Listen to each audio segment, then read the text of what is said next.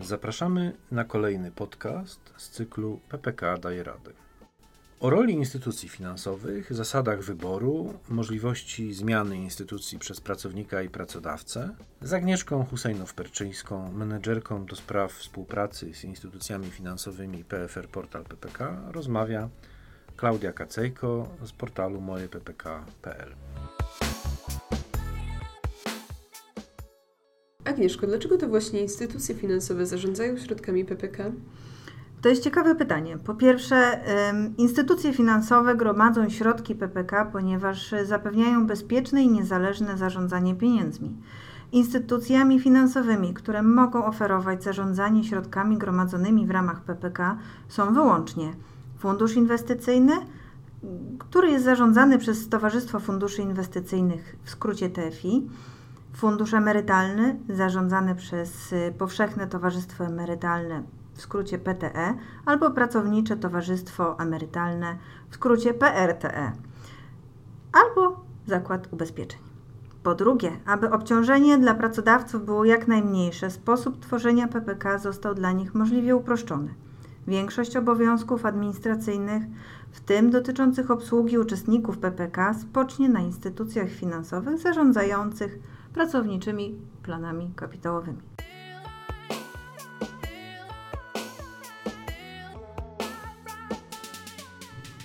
A co instytucje finansowe zrobiły ze środkami PPK? Wybrana przez pracodawcę w porozumieniu z pracownikami instytucja finansowa lokuje środki gromadzone na rachunkach PPK w fundusze inwestycyjne, a te różnicują poziom ryzyka w zależności od wieku uczestnika. To są tak zwane fundusze zdefiniowanej daty. A czy przekazanie środków instytucjom finansowym jest na pewno bezpieczne? Tak, ponieważ każdy pracownik biorący udział w programie zostanie automatycznie przypisany do funduszu w zależności od swojej daty urodzenia. Uczestnik PPK inwestuje z każdym funduszem przez cały okres gromadzenia środków, a fundusz ten w miarę zbliżania się do uczestnika do 60 roku życia ma obowiązek dostosowania polityki inwestycyjnej w taki sposób, aby zapewniała właściwe bezpieczeństwo powierzonych środków. Po drugie, instytucje, które zostały dopuszczone do udziału w systemie, to jest do zarządzania środkami odkładanymi na rachunku PPK, muszą spełniać szereg restrykcyjnych, określonych ustawowo warunków. Ma to na celu zapewnienie bezpieczeństwa gromadzonych przez pracowników oszczędności. I instytucja taka musi spełniać warunki poniższe. Mieć co najmniej 3 lata doświadczenia w zakresie zarządzania funduszami inwestycyjnymi typu otwartego, funduszami emerytalnymi lub otwartymi funduszami emerytalnymi, a w przypadku zakładów ubezpieczeń co najmniej 3 lata doświadczenia w oferowaniu ubezpieczeń z ubezpieczeniowym funduszem kapitałowym posiadać kapitał własny, a w przypadku zakładów ubezpieczeń dopuszczone środki własne w wysokości co najmniej 25 milionów złotych, w tym co najmniej 10 milionów złotych w środkach płynnych oraz zarządzać odpowiednią liczbą funduszy lub subfunduszy zdefiniowanej daty. A po trzecie, część inwestycji będzie mogła być lokowana w papiery wartościowe w walucie innej niż złoty polski, umożliwiając tym samym ograniczenie ryzyka koncentracji. Udział inwestycji w walucie innej niż złoty polski nie może być jednak wyższy niż 30% całości inwestycji. Rozumiem. E, wtedy firmy, w których pracownicy zdecydują się na przystąpienie do PPK, aby przystąpić do programu, muszą podpisać dwie umowy: e, umowę o zarządzanie i umowę o prowadzenie. Dlaczego dwie i co te umowy oznaczają? E, Pracodawca podpisuje umowę o zarządzanie i umowę o prowadzenie w imieniu i na rzecz pracownika, aby rozpocząć współpracę z instytucją finansową i przekazać jej środki pracowniczych planów kapitałowych. Umowa o zarządzanie to umowa, z którą pracodawca zawiera e, z wybraną instytucją finansową.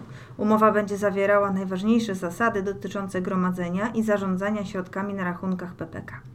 Natomiast umowa o prowadzenie to umowa, którą podmiot zatrudniający zawiera w imieniu i na rzecz osób zatrudnionych z instytucją finansową, z którą wcześniej podpisał umowę o zarządzanie.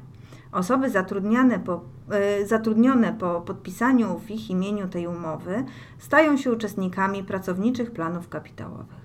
Umowa o prowadzenie będzie określała m.in. szczegółowe warunki gromadzenia środków i zarządzania nimi, deklarowania wpłat dodatkowych czy składania dyspozycji dotyczących gromadzonych środków.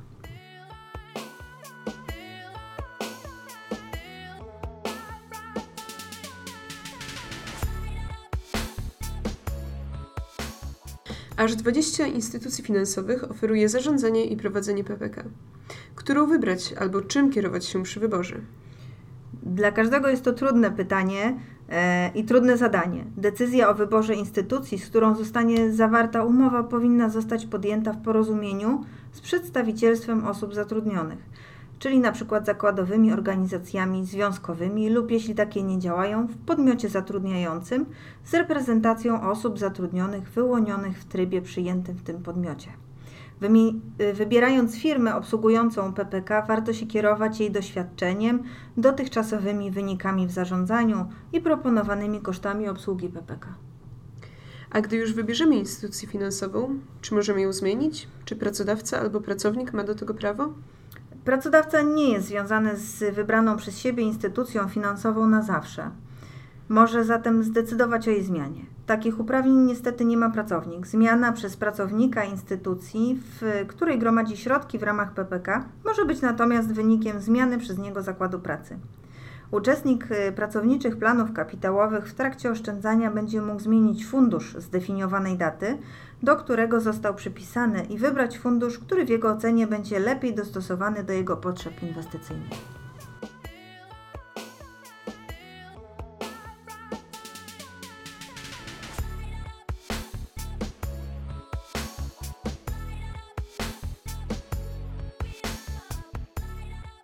Dziękujemy za uwagę. Po więcej informacji zapraszamy na stronę mojeppk.pl.